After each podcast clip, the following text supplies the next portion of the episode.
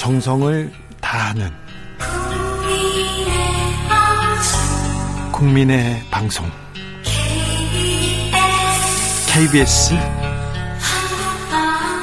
주진우 라이브. 그냥 그렇다고요.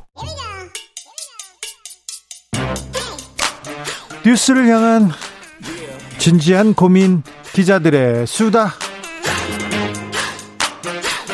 라이브 기자실을 찾은 오늘의 기자는 한겨레 김민아 기자, 어서 오세요. 네, 안녕하세요. 용산으로 가니까 좋습니까? 근데 사실은 그 시설 면에서 봤을 때는 네. 훨씬 그 질이 떨어졌습니다. 아, 그래요? 기자실이요? 네. 그러니까 너무 공사를 여전히 하고 있기 때문에 계속? 네. 그 뭐 이 업무를 보는 중에 뭐 드릴 소리나 뭐 이사 다니는 소리나 이런 소리가 되게 많이 나고 있어요. 아직도요? 여전히 네. 그렇습니다. 들어갈 때 검문 검색 이렇게 있습니다. 잠시 검문 있습니다. 그런 거 있습니까? 아, 그 국회랑 비슷하게 있고 아무래도 이제 국방부 건물이 있었던, 그러니까 합참도 같이 있기 때문에 한 번 더 이제 두 번 정도를 체크를 한 다음에 입장하게 됩니다. 윤석열 대통령 아직도 출퇴근길에 브리핑하고 그렇습니까? 네, 그렇고 앞으로도 계속 이제 기자들이 원하면 하겠다라는 기조는 유지를 하고 있는 것 같습니다. 네. 근데 이제 뭐 외부 행사도 있고 해서 오늘 아침에는 안 했네요. 네. 오늘은 어떤 이야기 해볼까요? 네, 오늘 어제가 이제 지방선거여서 그 스포트라이트가 오히려 국회 쪽에 오늘은 좀 많았던 그렇죠. 것 같습니다. 예. 그 특별히 민주당한테 가 있습니다. 네, 맞습니다. 좀 어제 저녁에 결과가 발표되자마자 계파 갈등의 그 버금가는 그런 목소리들이 마구 터져 나왔었는데요. 그렇죠. 이제 반성하자, 쇄신하자 얘기 나옵니다. 네, 맞습니다. 일단은 비상대책위원장인 윤호중 위원장이 오늘 지도부 총사퇴 의사를 밝혔고, 총사퇴했습니다. 네, 그리고 이제 예정됐던 8월 전당대회를 조금 앞당겨서 치르는 조기 전대. 네. 이건 거의 정해진 수순인 것 같아요. 네, 맞습니다. 자, 그런데 책임론 나오면서 계파 갈등 분출되고 있습니다. 네, 맞습니다. 좀 분명하게 친문재인 그 의원들과 친 이재명계 의원들, 이 양쪽 두 파가 친문이라고 봐야 되나요? 친명과 친 이낙연 이렇게 봐야 되나요? 그렇게 봐도 어쨌든 같은 좀 그 모임이실 것 같은데요. 네. 두 부분이 이제 충돌을 하고 있는 거죠. 두 세력이 당내 헤게모니를 이제 어느 쪽이 가져가느냐를 두고 조금 충돌이 나고 있는데, 오늘부터 나오는 걸 보니까 상당히 무시무시하더라고요. 시작됐습니다. 네네, 맞습니다. 네. 일단은 그 송영길 전 대표 그리고 이재명 상임고문이 나란히 등판한 게 패착이었다고 주장하는 쪽이 있고요. 네. 또 그분들 아니면 누가 했겠느냐라고 이제 그분들을 감싸는 쪽이 있습니다.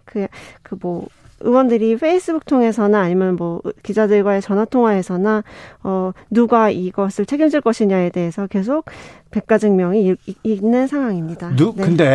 이렇게 얘기를 들어보면 이번 참패의 원인 누구한테 책임이 있다고 보는 시각들이 많습니까? 일단은 어제 저녁부터 시작해서는 이재명 상임고문이 등판을 한 그 시점, 등판한 것 자체가 문제다. 그때 시작됐다. 송영길 후보가 나선 게 문제였다. 네, 그 지점에서 우리의 그 패착이 시작된 것이다라고 주장하는 쪽이 조금 더 이제 강하게 비판 목소리를 내고 있어서 그런지 조금 더 센 것 같습니다. 네. 그런데요, 20, 30대 남녀 표심이 갈라졌는데 대선보다 더 강하게 갈라졌어요. 이거는 굉장히 걱정거리입니다. 맞습니다. 왜 정치권이 이 부분을 해소를 못하는지 조금 오히려 편승해서 더 부추기고 있어요. 맞습니다. 어제 출구조사 결과를 통해서 이걸 볼 수 있었는데요. 20대, 30대 남성들은 국민의힘, 그리고 20대, 30대 여성들은 더불어민주당을 지지하는 그런 경향이 매우 뚜렷하게 나타났습니다. 네. 그리고 세대별로는 당연히 아시다시피 60대 이상은 국민의힘이고 그 아래는 더불어민주당이 조금 더 지지를 많이 받았는데, 남녀로 봤을 때는 20, 30대에서도 국민의힘의 남성 지지가 꽤 많이 나왔던 것이죠. 왜 그럴까요? 이거는 사실 4.7 재보궐선거, 작년에 있었던 재보궐선거 때부터 계속 이런 기류가 이어지고 있는데, 기류가 더 공고해집니다. 맞습니다. 일단은 이준석 국민의힘 대표가 이 젠더 이슈를 가지고 조금 표심 몰이를 하려고 이용을 했던 측면들이 있었고, 있었어요, 분명히. 네, 그때 시작됐고, 이제 그 대선에서 윤석열 대통령, 현재 대통령 당선 되기 직전에도 뭐 여성가족부 폐지 같은 이슈를 던지면서 젠더 갈등을 좀 이렇게 다독이지 못하고 뭐 이용한 측면이 있습니다. 네네 맞습니다. 그런데 이번에는 민주당에서 박지원 위원장이 대표가 되면서 비대위원장이 되면서 이 구도가 그냥 고착화됐습니까? 맞습니다. 그런 면도 없잖아 있는 게 사실은 지난 선거 때만 되돌려보셔도 그 민주당 말고 다른 정당들이 많이 나왔었습니다. 예? 근데 이제 이번에는 박지원 위원장한테 20대 여성, 30대 여성들의 표가 좀 쏠리면서 다른 정당들이 사실 출마가 어려울 정도로 지지를 못 받았던 측면이 있었죠. 20, 30대 여성은 좀 전략적으로 투표를 해서 소수 정당한테도 정의당한테도 맞습니다. 표를 많이 줬는데 네네. 이번에는 그 목소리가 거의 민주당으로 간 것이죠. 그렇죠. 네네. 그러니까 더 이제 분화가 되는 그런 모습이 좀 안타깝습니다. 여성이 민주당한테 집중하면서 네. 또 남성은 국민의힘으로 쏠리고요. 네네. 양쪽의 대결 구도가 엄청 공고화가 된 거죠. 서울도 비슷했는데 경기도도 그랬습니까? 서울과 경기도가 굉장히 뚜렷하게 그렇게 나타났는데요. 경기도도 그랬어요? 네, 그렇습니다. 경기지사 선거도 20대 남성 66.3%가 김은혜 후보를 지지한 것으로 출구조사 결과 집계가 됐었고 반대로 김동연 민주당 후보는 30.2%니까 2배가 넘었던 거죠. 출구조사 결과를 봤을 때는 20대 남성의 3분의 2가 김은혜 후보 그리고 3분의 1이 김동연 후보를 지지한 걸 보면은 조금 원래는 진보적인 색채를 띠는 것이 그 젊은 층의 그런 경향성이 있었는데 그게 완전히 무너진 그런 모습을 볼 수 있었던 것 같습니다. 네. 반면에 이제 20대 여성들 경우에는 똑같이 66.4%가 김동연 후보니까요. 네. 완전히 네, 대팔코마니처럼 네. 이렇게 나눠져 있습니다. 남녀 간에 쫙 갈라져가지고요. 네. 갈라져가지고 이렇게 투표를 했네요. 이게 건강한 신호는 아닌데 어떻게 우리나라처럼 이렇게 선진국에 그리고 깨어있는 시민들이 성별로 나뉘어가지고 투표를 한다. 이거 좀 네네. 이해할 수 없는 대목이고 연구 대상입니다. 특별히 정치인들은 이 갈등의 골을 메우기 위해서 노력해야 되는데 여기에 편승하고 있고 갈라치기 앞장서고 있어서 걱정입니다. 네. 그럼 메울 수 있는 분이 빨리 나왔으면 좋겠습니다. 네. 지방선거가 끝났습니다. 네. 앞으로는 차기 얘기가 벌써 나오기 시작했어요. 그래서 뭐 누가 좀 유리한 입지에 놓여있다. 뭐 오세훈이 앞서 달린다. 이런 기사가 나오죠. 맞습니다. 사실 대선 5년 남았으니까 네. 5년 뒤에 어떻게 될지는 정말 아무도 모르겠지만요. 하지만 그 얘기 나오죠. 네. 근데 벌써부터 국민의힘 내부에서는 이번에 이제 지방자치단체장으로 선정이 되신 분들 위주로 그리고 재보궐선거로 국회에 들어오신 분들까지 해서 차기 대권 후보군이 어느 정도 꾸려준 모습입니다. 오세훈, 홍준표 있을 거고요. 그리고 맞습니다. 안철수 의원이 네. 되셨죠. 3선이 네. 되셨는데 안철수 의원까지 해서 이제 이분들이 다 정치 주요 무대에 오르게 되면서 2018년도 김경수, 이재명, 안희정 당선 때 그때 이제 그분들이 대선 주자급으로 이렇게 확 뛰어올랐다. 네. 그때 같은 분위기가 국민의힘에서 나오고 있다. 이런 이야기가 나옵니다. 민주당은 김동연 경기도지사 당선인이 있고요. 그다음에 이재명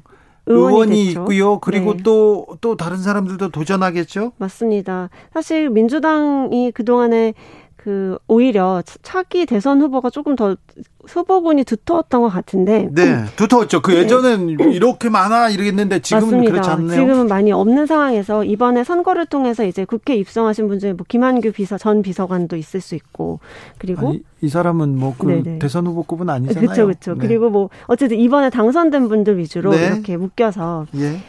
다음 5년을 어떻게 정치 행로를 보이실지가 조금 기대가 되는 상황입니다. 알겠습니다. 네. 용산 얘기도 자주 들려주십시오. 근데 용산은요. 네. 용산의 수석 비서관이나 비서관들은 점심 잘 먹습니까? 점심 먹을 때도 반주도 한 잔씩 하고 그렇습니까? 아, 요즘 들어서 이제 조금씩 기자들이랑 접촉을 하려고 하시는 것 같고 네. 아무래도 윤석열 대통령이 많이 만나라고 했다고 하잖아요. 네. 이동관 특보도 만납니까? 아, 근데 특보들은 아직 그 용산에 사무실을 차리지 못한 것으로 알고 있습니다. 그래서 아직 광화문 쪽에 꾸린다고 하는데. 네네. 그래서 이제 공사가 끝나면은 들어올 것으로 예상이 되는데 네. 아직은 완전히 사무실이 갖춰지지가 않아서요. 네. 올지 안 올지는 확정은 아직 아닙니다. 아직 윤석열 정부의 언론 정책은 제대로 지금 나오진 않았는데 네. 잘 보고 이따가 알려주십시오. 그러겠습니다. 네. 네.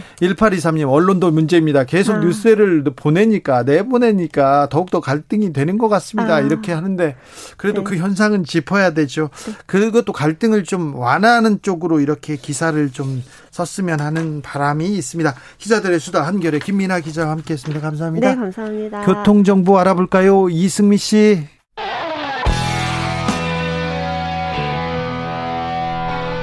스치기만 해도 똑똑해진다.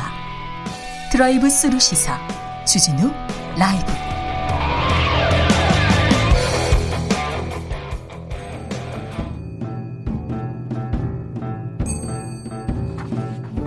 태초에 철학이 있었다. 하늘과 땅 사이 세상의 모든 질문 이제 철학으로 풀어보겠습니다. 철학 어렵다고요? 일단 맛이라도 봅시다. 철학의 맛. 정치 철학자 김방건 박사 어서 오세요. 예, 안녕하십니까. 그리고 조영근 소셜랩 접경지대 소장 어서 오십시오. 예, 안녕하십니까. 네. 선거 어떻게 보셨습니까? 철학적으로는 보면 어떻게 이번 선거에서 뭐가 보이던가요? 뭐 철학적으로 볼 게 있었는지 잘 모르겠고요. 그냥 뭐 지방 선거인데, 네. 뭐 지방 선거는 지역은 보이지 않았다. 그렇죠. 예, 예, 지역이 보이지 않는 지방 선거였다. 그냥 뭐 약간 대선의 연장선상에서 치러진 연장전 느낌이었고요. 근데 특별히 그 연장전에 많은 사람이 관심을 가졌는가라고 한다면 또 약간 무관심한 연장전이 아니었나. 이렇게 관심이 없는 선거도 예. 없었다 이런 얘기도 많이 지적하십니다. 조영근 소장은 어떻게 보셨어요? 저는 우리나라 선거보다 보면 좀 바뀐 것 같아요. 그러니까 총선이나 대통령 선거는 지방선거 같고요. 네. 지난번 대통령 선거 때 우리 동네 붙은 그 보니까 우리 동네에 무슨 지하철 놔주겠다는 게 대통령 후보가 아니면 대통령께서 그런가 하면 이번 지방선거 보면 이게 지방선거인데 꼭 무슨 중앙선거 같기도 하고. 그렇죠. 예, 그러니까요. 예, 뭐가 좀 잘못된 것 같다는 생각이 듭니다. 네.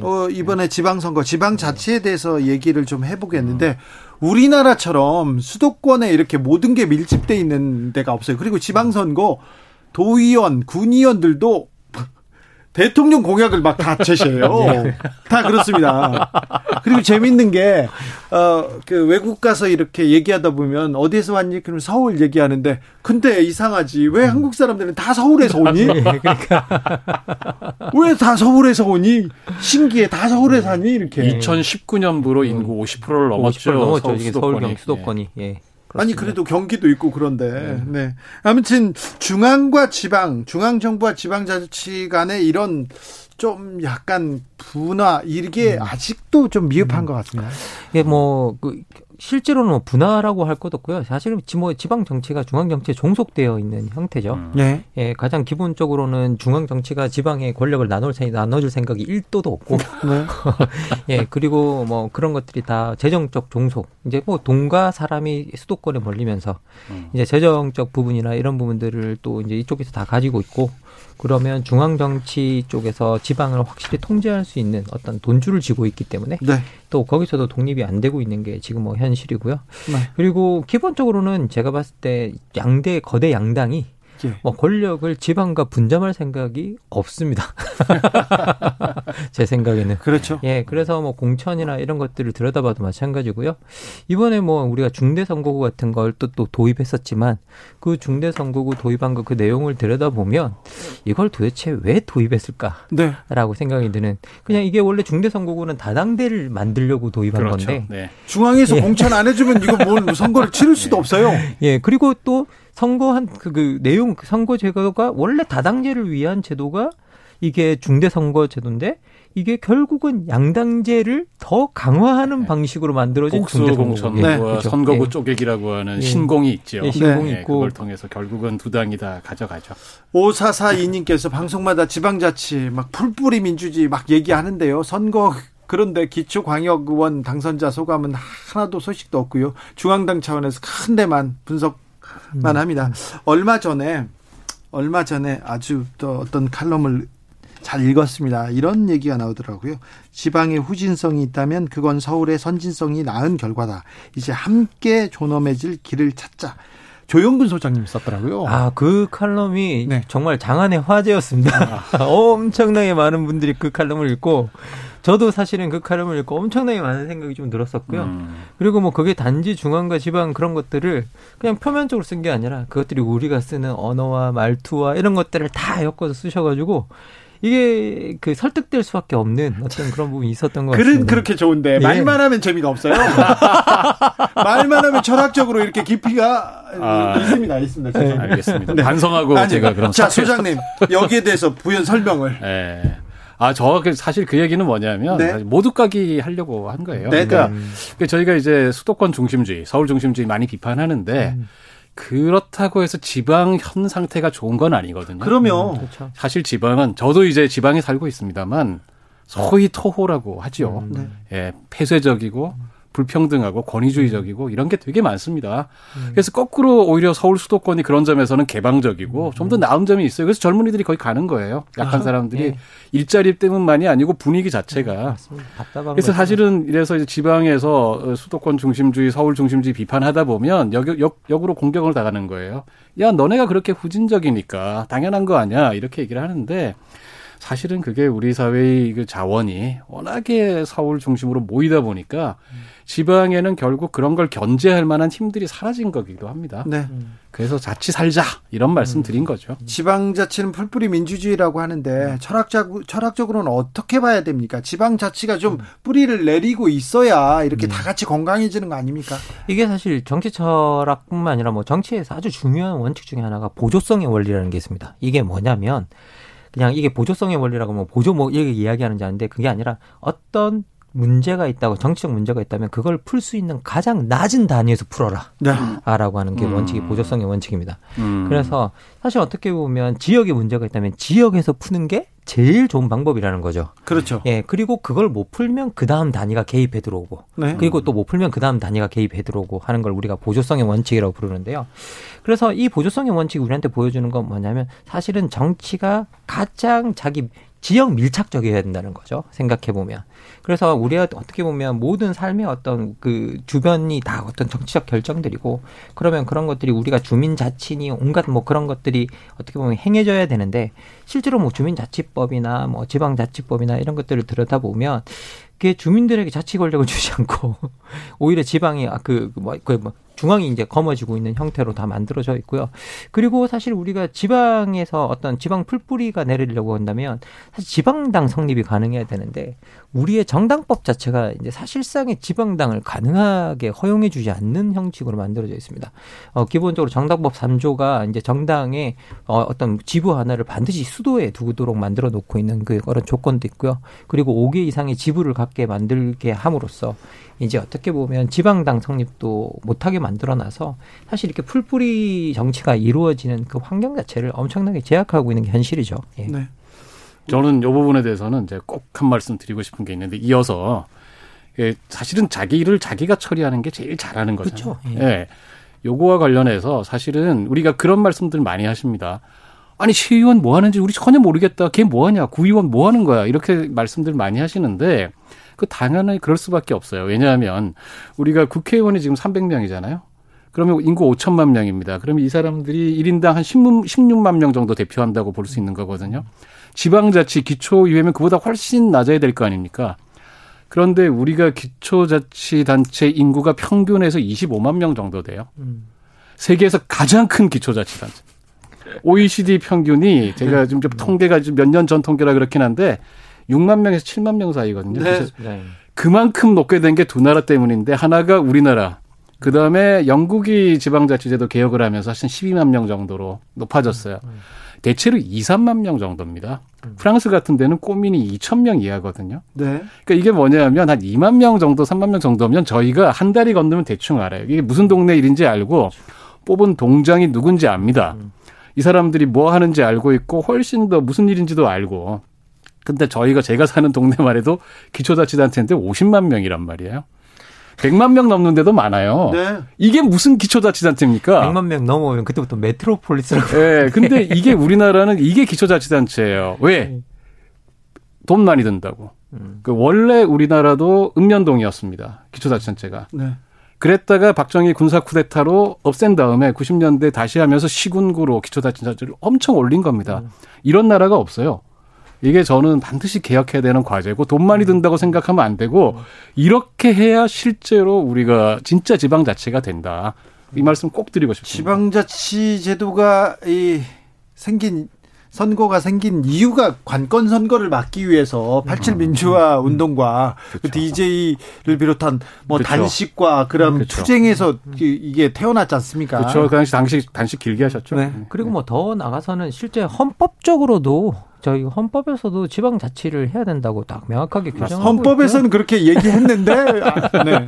87년 이후에 네, 이 그렇죠. 민주화운동의 네. 성과였는데 네. 그런데 이제 30년 됐으니 진짜 지방에서 지역민들하고 이렇게 밀착해서 진짜 지역민을 위한 지방자치가 지금 뿌리 내릴 때도 된 것 같은데요. 저는 제가 아까 이제 그런 거 뿌리 못 내리는 이유는 이미 다 밝혔다라는 생각이 좀 들고요. 기본적으로 이제 많은 사람들이 또 그런데 이게 모든 걸 다 중앙 탓이다. 저기서 권력을 안 나눠 주려고 한다라고 이제 그렇게 비판하기보다는 또 지역민들도 우리가 원하는 정치를 갖추어 나갈 수 있는 하나의 요건으로서 기초자치단체를 우리가 참여하고 그걸 활용할 수 있어야 되는데 우리가 그 능력이 상당히 지금 현재까지는 부족한 것 같고요. 그리고 그런 능력이 부족한 거는 그런데 정말 저는 명확하게 또 한편으로 다시 비판할 수밖에 없는데 재정 능력이 뒷받침 안 되기 때문에 사실은 그런 거거든요. 그렇죠. 예, 그래서 기본적으로는 중앙이 계속 이걸 틀어쥐고 있고 그리고 이걸 권력을 분산시키고 나누려고 하지 않는 이 성향들 때문에 지금 현재로는 저는 이게 이 시스템 그대로라면 앞으로 지방자치라는 것들이 되게 공허한 외침이 되지 않을까. 그래서 이건 시스템을 한번 다 바꿔야 된다라는 생각이 듭니다. 거대 양당의 독점 구조, 그다음에 중앙 집권적인 시스템. 이걸 바꿔야 될 텐데. 붐바스팅님.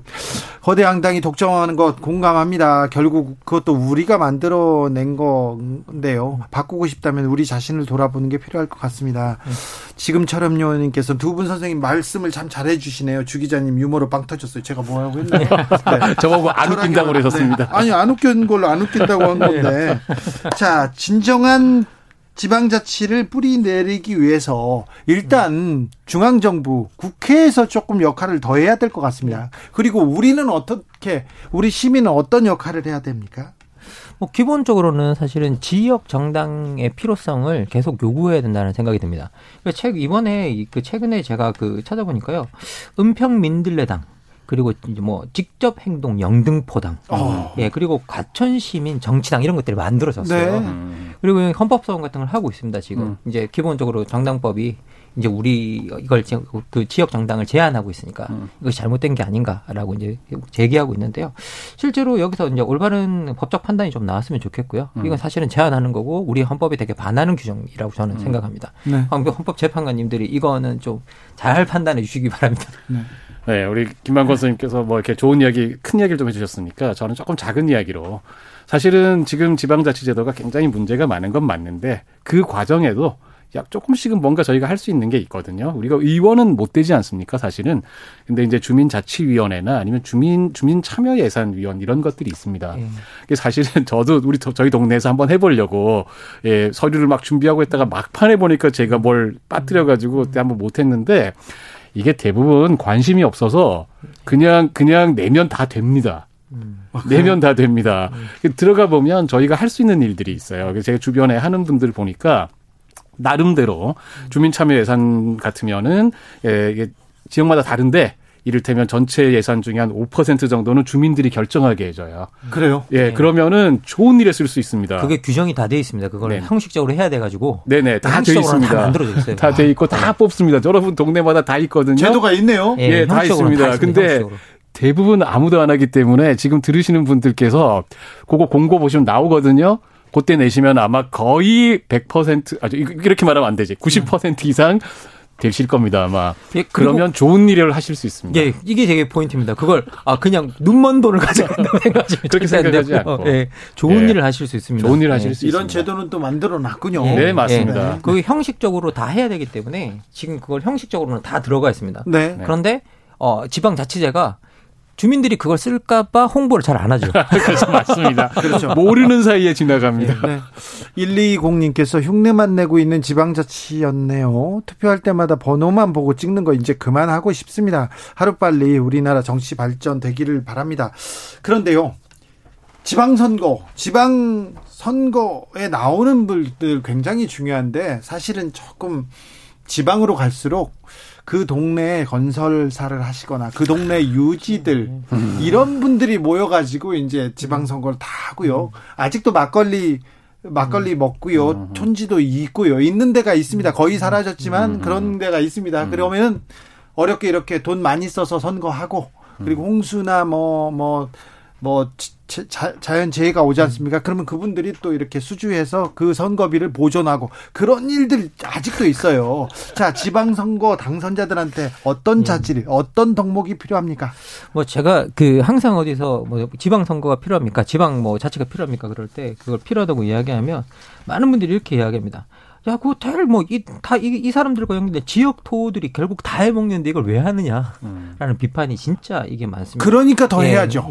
막아야죠. 그래서 저희들이 지역 대표자로서 공공성을 가지고 그리고 사실은 그런 일들과 맞서겠다고 결심하고 그러면서 이런 일들을 해주셨으면 더 좋겠다라는 생각이 듭니다. 예. 네.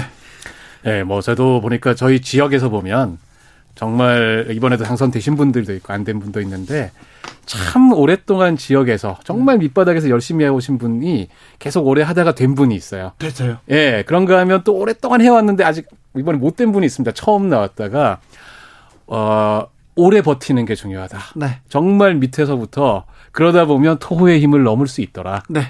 예, 그래서 좀 그런 용기를 가지고 네. 잘 해주시기 바랍니다. 5217님께서 제가 지금 면사무소에 근무하고 있습니다. 근데 매년 6월 말까지 주민 참여 예산을 이렇게 제출합니다. 내년 거. 그러니까 이거 참여가 저조하니까 좋은 말씀했습니다. 이거 좋은 제도입니다. 이렇게 얘기합니다. 아이고 좋은 얘기해 주셨습니다. 김만곤 박사님, 조영근 소장님 오늘 감사합니다. 예, 고맙습니다. 네, 수고하셨습니다. 주민 참여 예산. 네. 생각해 보십시오. 주진우 라이브는 여기서 인사드리겠습니다. 돌발 퀴즈의 정답 있습니다. 벤투입니다. 벤투의 승리를 기원해봅니다. 저는 내일 오후 5시 5분에 돌아오겠습니다. 지금까지 주진우였습니다.